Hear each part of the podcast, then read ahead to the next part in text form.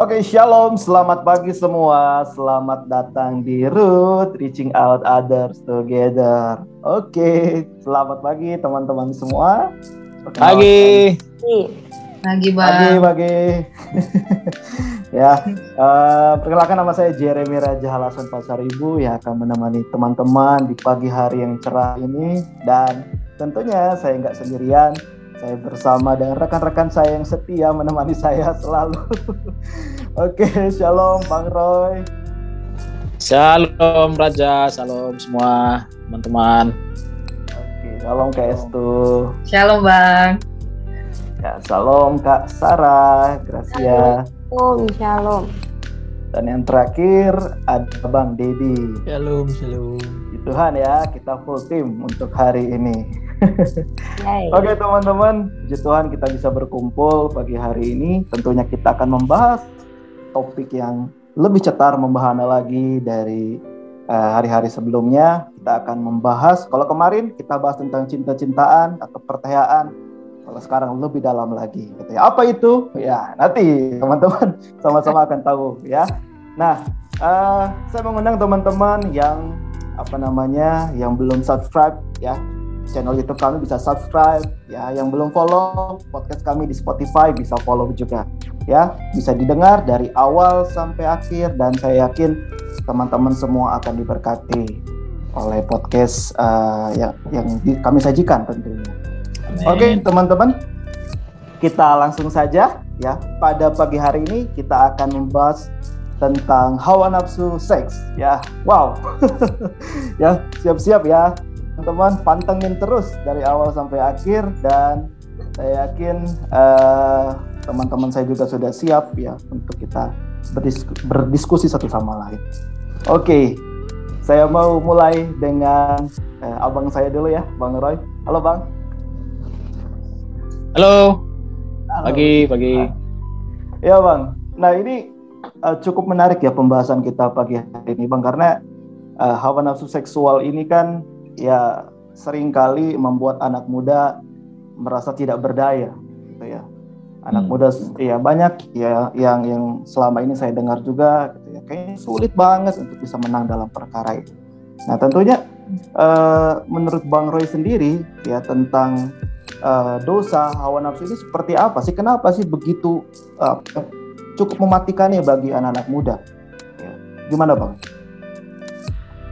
Iya Uh, makasih Jaya untuk pertanyaannya. Memang kita harus pertama-tama menyadari dulu bahwa memang apa ya eh, dunia ini sudah sudah begitu rusaknya sih. Zaman sekarang makin ke sini itu zaman tuh makin makin parah, makin mengerikan gitu ya. Pergaulan-pergaulan kita itu makin uh, gak terkendali kebebasan yang kita miliki hari ini dengan semua kemajuan teknologi bahkan itu justru apa ya makin membuka lebar bagi banyak sekali eh, kesempatan atau apa ya potensi hawa nafsu itu masuk gitu. Dari HP dari dari internet dari mana-mana. Lalu apa ya hmm, cara orang hari ini menunjukkan uh, keberhargaannya dengan menunjukkan lebih kepada apa ya penampakan keseksian dan lain sebagainya. Itu kan banyak sekali hari ini godaan-godaan mata seperti itu kita alami. Sebenarnya nggak hanya apa ya nggak hanya uh, anak-anak muda yang kenal Tuhan tapi yang sudah kenal Tuhan banyak juga yang jatuh. Jadi hmm. uh, uh, ini pasti akan terus terus bergulir makin besar kita alami uh, uh, apa ya? Ini salah satu dosa yang memang sudah lama, dosa-dosa purba, dosa-dosa awal yang uh, terus dialami sampai kepada zaman ini. Jadi, jadi paling banyak kena ya anak-anak muda karena anak-anak muda ini baru mengalami masa-masa balik kan ya, puber, alat-alat reproduksinya juga baru mulai menunjukkan fungsinya dan lain sebagainya. Di tengah-tengah banyaknya ketidakmengertian mereka, mereka juga mulai eh, mencari tahu gitu dan muncullah juga hasrat-hasrat. Tapi karena memang pendidikan salah, pengaruh budaya, pengaruh lingkungan, pengaruh kayak gitulah semua ya. maka banyak orang justru salah dalam menyikapinya anak-anak muda, pergaulan yang bebas dan lain sebagainya. Jadinya lah banyak orang jatuh ke dalam dosa-dosa seperti ini. Itu sih ya kalau abang lihat. Jadi memang uh, sering sekali terjadi ya ini ini bukan dosa yang baru terjadi tapi memang sudah dosa purba ya bang ya. Sejak iya. dahulu kala dan memang cukup mematikan untuk anak-anak muda tentunya. Nah kalau Kak Sarah sendiri bagaimana Kak? Kenapa sih ini cukup sulit ya untuk untuk anak-anak muda itu sendiri dan kenapa ini apa ya uh, rasanya anak-anak muda banyak tidak berdaya dengan dosa hawa nafsu seksual? Ya, nah uh, mengutip tadi juga ya statement dari Bang Roy tadi bahwasanya ini bukan lagi hal yang baru sebenarnya tentang hal ini kejatuhan ini tentang masalah hawa nafsu orang-orang muda. Nah, kalau melihat keadaan sekarang, kenapa hal ini jadi begitu serius dan mematikan gitu? Karena ketika orang-orang muda sudah jatuh ke area sana gitu ya, nilai-nilai yang tidak ada di dalam dirinya pun mulai bergeser kayak gitu. Jadi nilai-nilai yang yang yang dia tahu adalah kebenaran, uh, misalnya lah di salah satu budaya gitu kan ya bahwasannya ketika wanita pakai baju yang uh, terbuka itu hal yang nggak tabu tapi hari-hari ini tuh jadi sesuatu yang sepertinya oke okay, dipertontonkan ya biasalah untuk ada di sana gitu kan nggak masalah. Nah padahal sebenarnya yang sedang uh, terus dilukai gitulah adalah kehidupan jiwanya gitu ya jiwanya. Itu mulai dilukai mulai hancur mulai semakin nggak stabil gitu. Sampai akhirnya ini mengubah gitu pandangan dia tentang hubungan, mengubah pandangannya tentang uh, bagaimana wanita karena saya dari sisi wanita ya gitu, bagaimana yeah. menjaga menjaga uh, kekudusan gitu ya hal-hal yang nggak boleh sembarangan dipertontonkan ya. Karena mulai bergesernya itu pandangan eh, pandangan-pandangan. Karena ya firman Tuhan juga bilang kan firman Tuhan yang memerdekakan gitu. Tapi hari-hari ini pengetahuan-pengetahuan dunia dari media sosial, pengaruh lingkungan itu sangat sangat mendorong sekali gitu untuk kita mulai bergeser dari nilai-nilai kebenaran. Dan ini memang mematikan sekali gitu sehingga karena sudah kalau sudah terjebak di dalam keadaan itu gitu kan sudah sudah terjebak dalam kehidupan yang biasa tanda kutip uh, mempertontonkan gitu dan biasa terjebak dalam hawa nafsu orang-orang muda ini ya sulit untuk lari sebenarnya sulit untuk bisa karena mereka merasa kayak ya sudahlah gitu saya sudah ada di sana gitu kan saya sudah terlanjur jatuh di sana. Dan itu menyedihkan gitu. Beberapa uh, apa ya rekan-rekan dulu waktu saya masih kuliah di S1 juga gitu kan. Ada yang bahkan dia seperti menjadi apa ya kayak uh, budak gitu kayak budak daripada dosa itu gitu sudah udah terjebak oh. di sana gitu. Budak dari dalam dosa itu kayak setelah melakukannya setelah jatuh dalam dalam hubungan yang nggak kudus itu gitu hubungan yang belum seharusnya boleh mereka jama gitu kan. Ya pasti menyesal ujung-ujungnya menyesal. Tapi ketika mau lari terjebak lagi jatuh lagi ke sana. Dan itu benar-benar ya. karena jiwanya di sana yang mulai ya menurut saya pandangan saya memang mulai dilukai mulai mulai hancur gitu seperti itu sih ya Wow, berarti dikatakan mematikan itu apa ya? Membuat kita meng, apa ya? Merubah cara pandang kita dan juga membuat orang itu sulit terlepas gitu ya kayak ya? ya, setuju. Kayak terjebak dengan dosa itu. Itu makanya kenapa dikatakan cukup mematikan. Nah, kalau dari Bang Det sendiri bagaimana, Bang? Menanggapi tentang ini? Oh, Oke. Okay. Um, sebenarnya kita perlu tahu ya, kita perlu memahami bahwa Tuhan itu e, menciptakan segala sesuatu dan e, menginginkannya tertib. Nafsu itu kan baik sebenarnya ya, dan itu kan kita ya. punya sama seperti emosi. Emosi kan baik, manusia punya emosi. Tapi emosi itu jadi tidak baik ketika dia menjadi negatif, emosi negatif. Okay Nah, jadi itu kan dampaknya nggak baik. Nafsu uh, uh, kita mengingini ya, tapi dasarnya apa? Nah, itu kan jadi salah. Ja, akhirnya itu menjadi tidak tertib. Gitu. kalau uh, Tuhan mengingininya kalau misalnya kita belajar dari firman Tuhan itu kan dasarnya harus kasih ya itu dasarnya harus kasih tapi itu kan akhirnya karena dosa akhirnya bertentangan ya dari uh, yang benar dari yang tidak menjadi yang tidak benar. Ya akhirnya uh, didasari oleh keinginan daging jadinya. Itu menjadi menjadi salah kan gitu. Yang harusnya seks dinikmati setelah pernikahan tapi karena tidak ada pengekang keinginan daging akhirnya dilakukan sebelum pernikahan. Dan yang tadinya harusnya teratur tertib seperti yang Tuhan mau akhirnya jadi menjadi tidak teratur. Dan hmm. segala sesuatu yang tidak sesuai dengan uh, maksud atau apa yang Tuhan tetapkan itu kan menjadi mematikan ya sebenarnya. Dan uh, kalau kita bicara soal hawa nafsu seks ya uh, ini kan bagian intim dari sebuah komitmen ya salah satu ya mungkin bisa dibilang salah satu atau satu-satunya saya uh, belum bisa menyimpulkan. Ini salah satu lah bisa saya bilang gitu bagian intim dari satu buah hubungan. Dan dan uh, hubungan apa bagian intim yang hanya bisa kita nikmati ketika pernikahan Ya. Nah, tapi itu menjadi mematikan karena itu kita nikmati di luar dari apa yang menjadi eh, ketetapan Tuhan ya. Yang hmm. harusnya dinikmati dalam pernikahan tapi dilakukan di luar pernikahan.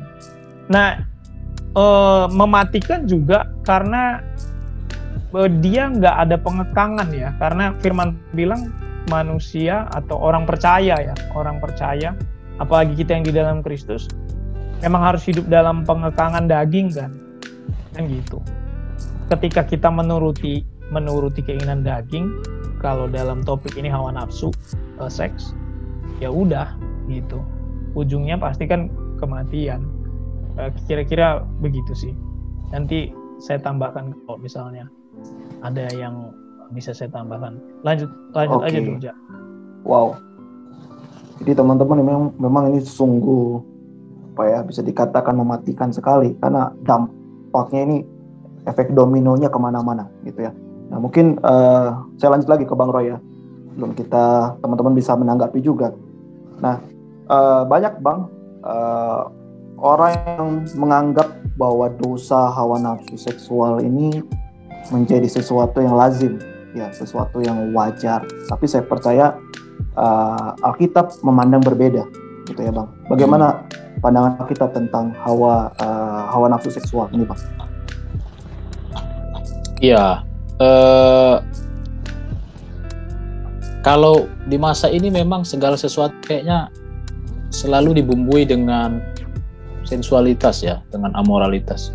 Ya. Kita aja kalau kalau buka YouTube atau apalah begitu sering kayak muncul itu sekali-sekali misalnya iklan tapi yang berbau mm, mengubar seksualitas. Jadi dia kayak memancing, memantik hasrat seksual itu bangkit. Jadi kayak distimulus terus.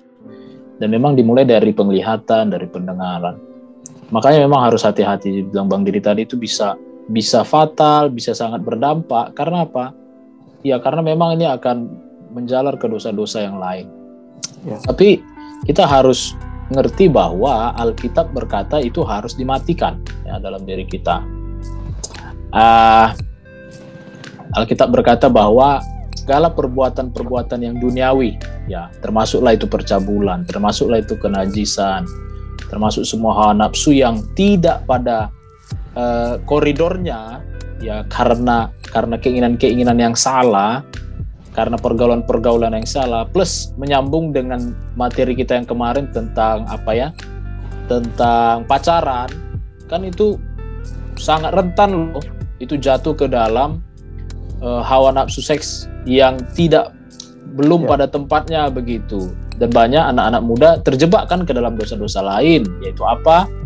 Uh, kemunafikan kebohongan oh apa ya uh, ini ya uh, apa membunuh anaknya aborsi begitu ya. itu ngeri banget tuh hamil di luar nikah Indonesia salah satu negara yang tingkat aborsinya itu tertinggi di dunia jutaan loh tiap tahun Artinya apa? Ada banyak, lebih banyak dari itu kasus-kasus uh, pemerkosaan mungkin, kasus-kasus apa ya hubungan seks di luar nikah yang terjadi. Nah, kita bisa melihat nanti di Kolose 3 ayat 5, ini ayat jelas sekali. Tuhan berkata, karena itu matikanlah dalam dirimu segala sesuatu yang duniawi, yaitu percabulan, kenajisan, hawa nafsu, nafsu jahat, juga keserakahan yang sama dengan penyembahan berhala. Jadi Alkitab melihat bahwa uh, hawa nafsu seks ini itu sama loh dengan penyembahan berhala. Maksudnya apa? Hmm. Dia bisa mengikat gitu, mengikat sehingga hati kita itu terpaut kepada dia, sehingga itulah yang dibilang tadi, nggak bisa lepas. Ya. Ibaratnya kita sudah me menundukkan diri kita di bawah pengaruhnya. Dia menjadi penguasa hati kita, penguasa pikiran kita, penguasa hasrat kita, kehendak kita. Sehingga kita itu terikat. Kita itu udah udah kalau pengen gitu ya, aku pengen lepas, aku masih ingat ya. Waktu di kampus dulu saya pengen lepas dari pornografi. Saya buang memang VCD saya itu. Dulu zamannya VCD. Tapi ada satu titik di mana saya depresi, stres, saya pengen kayak mencari kelegaan lah dari itu semua. Saya saya pengen uh, menyenangkan diri saya dengan ya itu onani atau film porno lagi dan lain sebagainya nongol aja gitu karena saya pernah ngerasakan nikmatnya gitu secara daging jadi saya pergi lagi beli bahkan lebih banyak dari yang sudah saya buang. Jadi jadi saya tuh udah terikat gitu. Saya itu sudah uh, sudah sukar lepas pengen banget lepas tapi tidak mampu. Jadi kita itu sudah dikuasai. Itu jadi jadi mirip katanya memang sama dengan penyembahan berhala. Jadi ini hati-hati. Hmm. Itu bisa fatal. Itu salah satu kenapa dikatakan dampaknya itu bisa mematikan. Kalau udah sama dengan teman berhala kan itu sudah betul-betul lari dari Tuhan loh. Apalagi kita sudah hidup di dalamnya tanpa merasa bersalah. Jadi adik-adik, anak-anak muda yang kami kasihi, ingatlah ayat firman Tuhan ini ya, kalau setiga ayat 5. Karena kita sudah di dalam Kristus. Kalau kita sudah lahir baru, kalau kau sudah dimuridkan, pernah diajarkan, hal-hal yang baik, nilai-nilai yang baik dicontohkan. Maka karena itu matikanlah dalam dirimu segala sesuatu yang duniawi yaitu semua tadi termasuk hawa nafsu seks yang salah. Gimana caranya nanti kita belajar selanjutnya ya, kita akan bahas selanjutnya masih masih ada narasumber lain yang akan mengupas ini. Yes. Itu Ja. Ya. Oke. Jadi memang kalau kita sudah di dalam Kristus, ya kita harus sama-sama percaya bahwa segala hawa nafsu seksual itu pasti akan membuat kita semakin hari semakin tidak berdaya dan semakin hari semakin jauh ya dari Tuhan. Nah, gimana kalau dari KS itu sendiri menanggapi dari Bang Roy tadi? Ya, oke. Okay. kalau dari uh, aku sih setuju aja sih Bang, sesuai dengan firman Tuhan bilang ya bahwa uh, matikan segala sesuatu yang jahat dalam diri itu termasuk salah satunya hawa nafsu karena ini memang menjadi salah satu yang uh, apa ya salah satu yang sangat memikat khususnya anak-anak muda apalagi ketika udah jatuh ke hawa nafsu seksual khususnya mereka sulit sekali untuk lepas dan seolah-olah uh, anak-anak muda yang sudah jatuh ke situ jadi kayak orang bodoh gitu kayak orang yang bahkan nggak tahu mana yang benar gitu. seolah-olah ketika dia sudah jatuh ke situ ya udah kebenarannya di situ gitu ya aku harus hmm. terus kayak ketika sudah jatuh di situ kayak ya udah jadi candu kira mungkin seperti tadi yang dibilang sama Bang Roy ya jadi ya, berhala. jadi candu. Betul jadi candu. kata kunci banget tuh. Iya, karena uh, ada beberapa orang yang kutemui seperti itu. Dan salah satu orang yang uh, pernah ya cukup kenal dekat dengan aku gitu ya. Uh, dia cerita terang-terangan dia bilang sejak aku sejak aku melakukan itu katanya sejak aku melakukan itu aku nggak bisa nggak pernah bisa berhenti kata dia. Aku nggak pernah oh. bisa berhenti sampai sekarang. Ada satu anak yang pernah cerita ke aku pribadi ya dan aku awalnya tidak terlalu paham dengan itu ya. Maksudnya kok bisa ya? Kok bisa ini segitu trik segitu mengikatnya? Segitu mengikatnya si anak ini gitu ya dan ternyata pada kenyataannya memang seperti itu gitu. Banyak anak-anak muda ketika sudah jatuh ke yang namanya hawa nafsu seksual misalnya sudah melakukan hubungan seks di luar nikah ending-endingnya ya dia akan terikat dengan uh, rindu untuk melakukan itu terus menerus gitu. Dan banyak ada beberapa kasus juga yang uh, itu tadi seperti yang aku bilang ya bang. Jadi seperti orang bodoh. Misalnya ketika sudah melakukan seorang perempuan sudah melakukan hubungan seks dengan seorang laki-laki ini uh, kemudian dia belum terikat dalam satu bahtera pernikahan. Ketika sudah melakukan terus tiba-tiba putus. Terus tiba-tiba si anak perempuan ini si anak ini bener-bener yang enggak kak aku maunya sama dia aja kak. Padahal si teman si kawan ini yang cowok ini sudah punya pacar lain gitu kan. Jadi kayak itulah segitu mengikatnya hawa nafsu ya, orang muda ini. Dan itu yang sangat menyedihkan ya di kalangan anak-anak muda gitu ya sampai tertipu ya pikirannya itu ya itu betul sih hmm. bang dan itu yang sangat menyedihkan ini benar-benar contoh nyata yang real terjadi di kehidupan anak-anak muda ya kayak itu ya. Hmm, betul. Jadi kata kuncinya adalah membuat candu dan membuat jadi bodoh ya atau linglung hmm. mungkin ya seperti itu ya kayak itu ya. Betul bang. Oke oke menarik banget ya. Oke kalau uh, Kak Sarah gimana? Gitu ya? Kalau kalau gini ya mungkin pertanyaan untuk Kak Sarah. Uh, ya kita sama-sama tahu banyak orang tidak berdaya dengan dosa ini, dosa hawa nafsu seks, ini. Cuma pertanyaannya adalah uh, siapa yang salah? Apakah memang kita yang tidak bisa memproteksi diri, berjaga-jaga dengan dengan apa uh, mata kita, penglihatan kita, telinga kita atau panca indera kita atau memang ini memang dosa yang tidak bisa kita lawan gitu Pak? agak Sarah. Yo, seneng banget, uh, setuju banget dengan pertanyaan ini ya. Menantang. Siapa yang salah sebenarnya gitu ya? Sampai bisa jatuh ke dosa ini. Wah ini udah mau berkaca-kaca di mata gitu. Siapa yang Kenapa kak? Ada ada ada apa? Uh, apa ya? nyata juga yang mungkin bisa di-sharingkan. Nah itu uh, bersyukur uh, Tuhan masih percayakan lah gitu bahwa ada orang-orang uh, yang memang secara real saya dengar ceritanya seperti itu karena menyambung pertanyaan Raja tadi siapa yang salah sebenarnya gitu. apakah kita yang nggak bisa jaga atau memang dosa ini uh, ya kita pasrah gitu nggak bisa lawan dosa ini gitu ya. Nah uh, saya ingat satu cerita gitu ya di firman Tuhan di kejadian lah. Pasti teman-teman juga tahu tentang Dina dan Sikem gitu. Bahwasannya uh, itu di kejadian 34 ya. Yeah. Dina ini menghampiri gitu pergi ke suatu tempat yang baru bertemu dengan uh, apa ya orang-orang dari negeri yang lain. Sampai dia bertemu si Kem di sana si Kem jatuh hati diculiknya diperkosanya sampai akhirnya uh, si Kem ini katanya jatuh hati lah sama si Dina ini.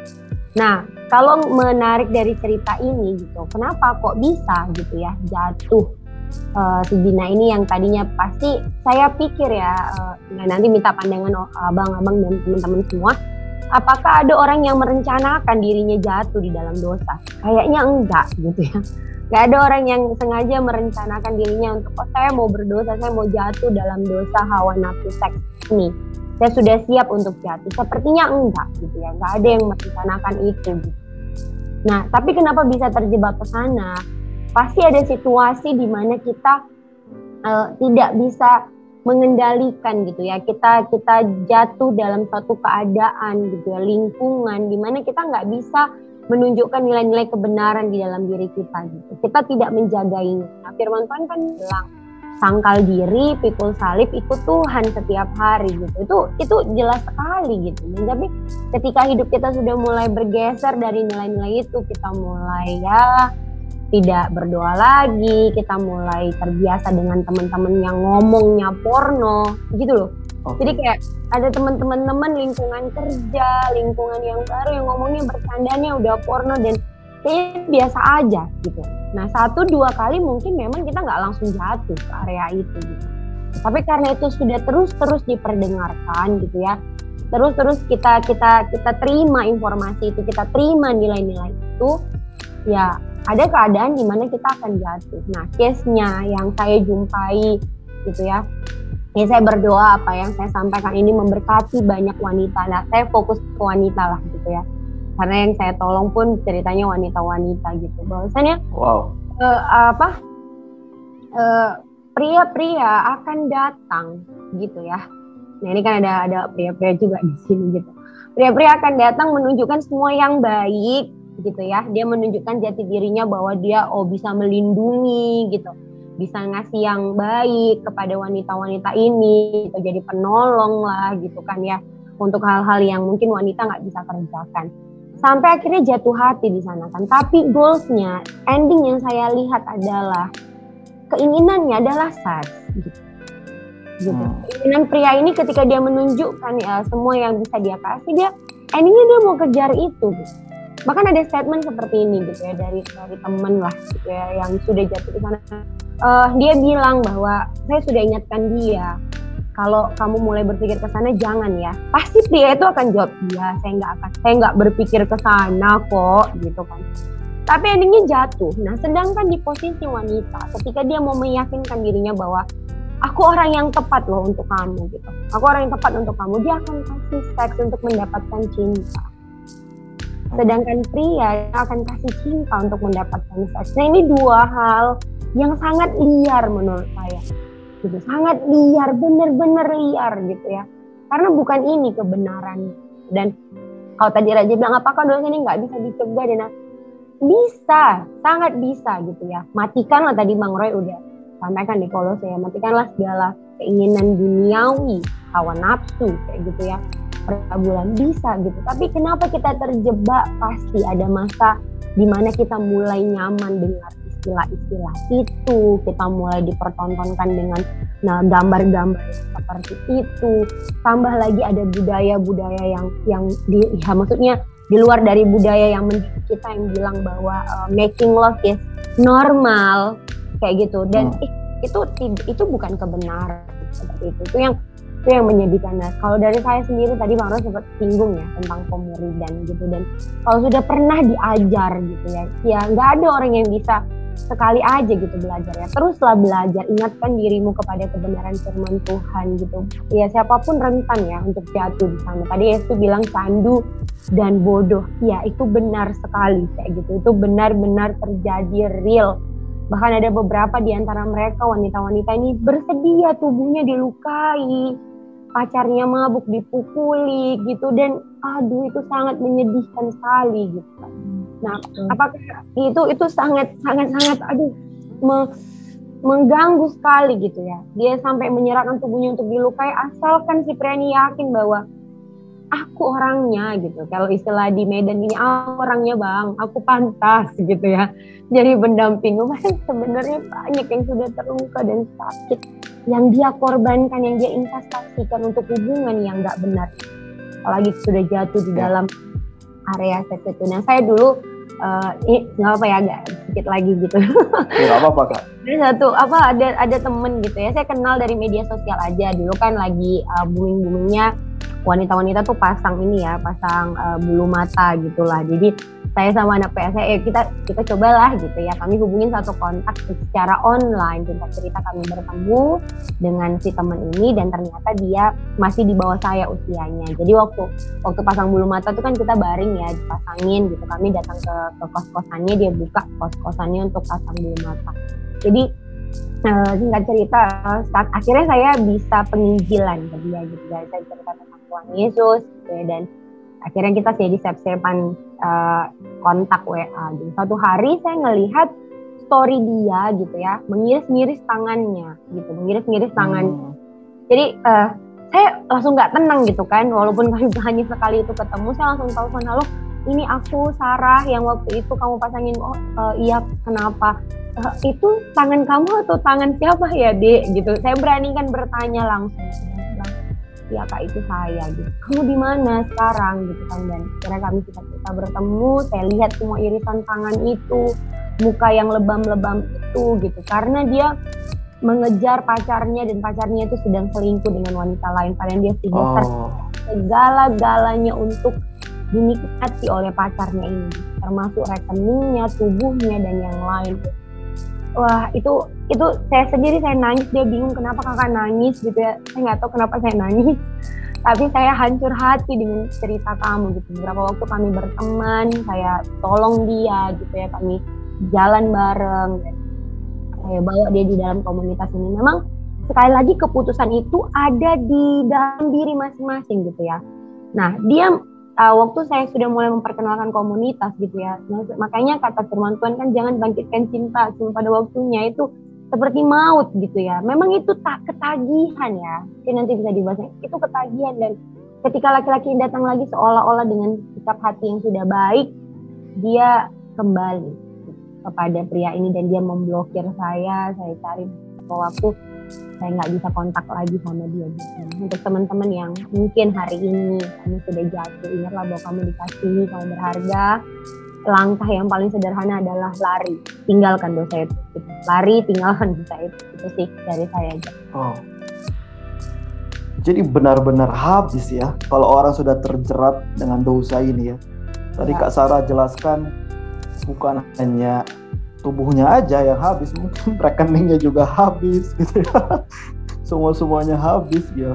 Begitu dibodohi atau begitu apa ya uh, menderitanya seseorang bila terjerat dengan dosa hawa nafsu seks ini gitu ya. Dan nambahin nambahin dikit ya. Hmm. Ya, silakan bang. Uh, gini, um, tadi muncul aja uh, pikirannya begini kan seharusnya itu kita lakukan di dalam pernikahan yang kudus. Jika sesuatu kita lakukan di dalam kebenaran, kita percaya Roh Kudus berkarya di sana, betul ya. Tapi ketika itu dilakukan di luar kebenaran, berarti roh jahat yang ber, ber uh, berkarya lah di sana istilahnya gitu. Jadi roh kerja di sana gitu. Roh jahat akan buat yang lain-lain macam-macam sampai yang tadi uh, apa ya membagikan keinginan-keinginan yang lain akhirnya makin ke mana-mana. Nah itu juga mungkin kita perlu perhatikan sehingga dampaknya kan biasanya eh, nggak cuma dia rugi ya maksudnya rugi kehilangan keperawanan misalnya kalau sampai melakukan hubungan begitu uh, dan lain-lain. Bisa ke materi bisa ke ya kayak tadi ya fisiknya rusak dan seterusnya lah. Itu kan pekerjaan si jahat ya. Karena memang dilakukan di luar kebenaran. Makanya ya firman Tuhan dengan tegas kan matikan. Karena ya ketika Tuhan kasih perintah yang demikian kan pasti ada sesuatu di dalamnya. Hmm. gitu. Dan uh, kita juga mungkin perlu lihat juga ya kenapa kok rentan sekali ke seks seks seks seks. Ya ya kita di tujuan awal manusia diciptakan untuk melahirkan keturunan-keturunan yang ilahi kan betul juga kan betul. ya ketika misalnya itu tidak dilakukan ya yang terjadi ya bukan sesuatu yang ilahi gitu kalaupun misalnya dia punya anak misalnya dia punya anak uh, terus misalnya dia hamil lah itu di luar pernikahan dan dia akhirnya punya anak itu dampaknya macam-macam. Kita bisa ya kalau misalnya ngomong psikologi ya dampak anak e, dari hubungan di luar pernikahan itu luar biasa gitu. Dampak negatifnya. Dan itu perlu perawatan yang ekstra ya. Mendidiknya perlu ekstra sekali karena kemarin ada anak yang begitu di sini tetangga gitu. Anaknya hamil uh, dia itu punya anak uh, anaknya ini hamil di luar nikah dan dia bilang iya dulu itu sempat ingin pengen saya gugurin dia bilang gitu. Sekarang anaknya oh. keras banget. Sekarang anaknya suka melawan banget. Terus saya bilang wah itu perlu ekstra lah gitu. Untuk bisa kasihi dia gitu. Bahkan kalau bisa perlu minta maaf gitu. Karena sempat mau digugurin. Karena rata-rata yang gitu kan emang tidak diingini ya. Rata-rata orang me melakukan hubungan itu dia nggak menginginkan anak. Karena dia cuma pengen melampiaskan hawa nafsunya sesaat aja. Kan gitu. Jadi nggak minta anak. Kenapa bang? Ini abang abang baca nih satu ayat. Boleh, sebenarnya okay. sebenarnya ayat ini sudah menjelaskan banyak. Coba didengerin ya. Nih. Ya. wah aku baca ini aku baca ini nggak heran gitu. Karena udah terjadi juga zaman Nah, ini Amsal 7. Abang bacain aja ya. Uh, buat rekan-rekan yang mendengar juga coba dengar. Pasti kamu ngeh pasti ini karena ini real banget kita juga alami di tahun 2020 2021 ini. Padahal ini ditulis ribuan tahun yang lalu. Abang bacain aja ya. Nih, Amsal 7 ayat 7. Ayat dari ayat 6. karena ketika suatu waktu aku melihat dari kisi-kisiku dari jendela rumahku, kulihat di antara yang tak berpengalaman, kudapati di antara anak-anak muda seorang teruna yang tidak berakal budi. Wah, ini pengalaman akal budi penting. Yang menyeberang dekat sudut jalan lalu melangkah menuju rumah perempuan semacam itu pada waktu senja, pada petang hari di malam yang gelap. Maka datanglah menyongsong dia seorang perempuan berpakaian sundal dengan hati licik cerewet dan lihat lihat perempuan ini kakinya tak dapat tenang di rumah sebentar ia di jalan dan sebentar di lapangan dekat setiap tikungan ia menghadang. Lalu dipegangnya lah tangan teruna itu dan diciumnya. Dengan muka tanpa malu berkatalah ia kepadanya aku harus mempersembahkan korban keselamatan dan pada hari ini telah kubayar nazarku itu. Itulah sebabnya aku keluar menyongsong engkau untuk mencari engkau dan sekarang kudapatkan engkau. Telah kubentangkan permadani di atas tempat tidurku, kain lenan beraneka warna dari Mesir, pembaringan telah kutaburi dengan mur, gaharu, dan kayu manis. Marilah kita memuaskan birahi hingga pagi hari, dan bersama-sama menikmati asmara. Karena suamiku tidak di rumah, ia sedang dalam perjalanan jauh, sekantong uang di bawahnya, ia baru pulang menjelang bulan purnama. Dia merayu orang muda itu dengan berbagai-bagai bujukan dengan kelicinan bibir ia menggodanya. Maka tiba-tiba orang muda itu mengikuti dia seperti lembu yang dibawa ke pejagaan. Wah. Dan seperti orang bodoh yang terbelenggu untuk dihukum. Sampai anak panah menembus hatinya seperti burung dengan cepat menuju perangkap dengan tidak sadar bahwa hidupnya terancam. Wah, Amsal 7 ayat 6 sampai 23. Ini ayat sudah menggambarkanlah semua yang kita bicarakan ini. Ini bukan hanya bicara hubungan ya, tapi ini bicara tentang ya bayangkan perempuan yang dikatakan tadi perempuan sundal itu adalah roh hawa nafsu itu tadi. Hmm. Jadi jadi bisa jadi kayak lembu yang udah di apa ya dibelenggu gitu. Nah, eh, hal yang sama tentang pornografi. Banyak hamba Tuhan, anak muda. Eh, beberapa waktu yang lalu ada seorang adik yang sudah melayani, ya gitu. Dia bilang, bang, ini wanita juga. Aku nggak bisa lepas dari pornografi. Wow, itu luar biasa. eh, pria-pria apalagi. Uh, banyak hamba Tuhan bahkan habis khotbah dia pergi ke kamarnya dan nonton film porno dan dan onani. Jadi hawa nafsu ini datang menggoda dengan kelicinan, dengan semualah begitu ya, kesempatan, kenyamanan, kenikmatan yang ditawarkannya. Jadi anak-anak muda, adik-adik, perolehlah akal budi. Ya. Ini bahasanya Cak Lontong ya, berpikirlah, mikir gitu. Uh-huh. Ini bukan maksudnya saya mau menghakimi adik-adik, saya melihat ini dengan kasih karena well saya itu tahunan bergulat bergumul dengan pornografi, onani sejak SMP abang mulai jatuh dalam hal-hal kayak gitu. Kenapa? Karena abang lihat di HP temanku dulu. Dia tunjukin gambar, gambar porno. Awalnya saya kurang mengerti, tapi muncul hasrat. Itu dari situlah saya mulai muncul hasrat saya. Dan saya mencari-cari gambar dan lain sebagainya. Itu terus saya kembangkan, kembangkan pikiran-pikiran ini. Lama-lama saya sudah terjebak. Sampai aku kuliah, itu betul-betul gila uh, kenapa ada orang mau menyewa PSK kenapa kita pergi ke panti-panti pijat?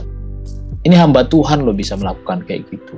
Uh, suami bisa melakukan seperti itu. Kenapa bisa selingkuh? Kenapa bisa ada biseksual, kenapa ada LGBT juga bahkan, kenapa ada semuanya itu terjadi.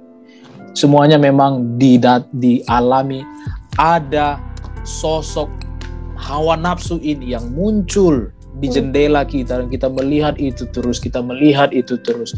Dan itu terus menggoda kita dengan kelicinannya katanya. Lihat kayak tanah lihat pintar banget. Mencari titik celah di hati kita ini. Sehingga tadi kalau kita baca Amsal itu dikatakan bahwa dia kita nggak sadar itu udah menembus hati.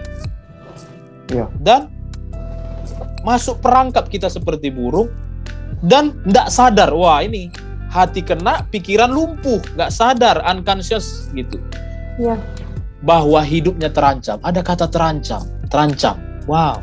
Jadi kalau engkau hari ini ada di tengah-tengah keadaan seperti itu. Nah, bagaimana kita lepas dari itu? Ini menarik untuk dibahas. Mungkin ini ini perlu dibahas sebagai hal-hal aplikatif yang perlu diba, uh, dilakukan oleh anak-anak muda. Bagaimana lepas dari okay. situ? Wah, mantap nih, Ja. Oke, okay, oke. Okay. Iya. Sebelum Bagaimana sebelum supaya... ditutup sebelum ditutup Ja.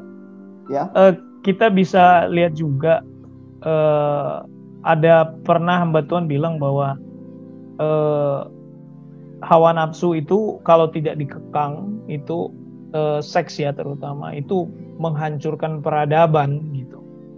Itu menghancurkan peradaban hmm. dari sejak perjanjian lama dari Sodom dan Gomora dan uh, sampai sekarang itu masih.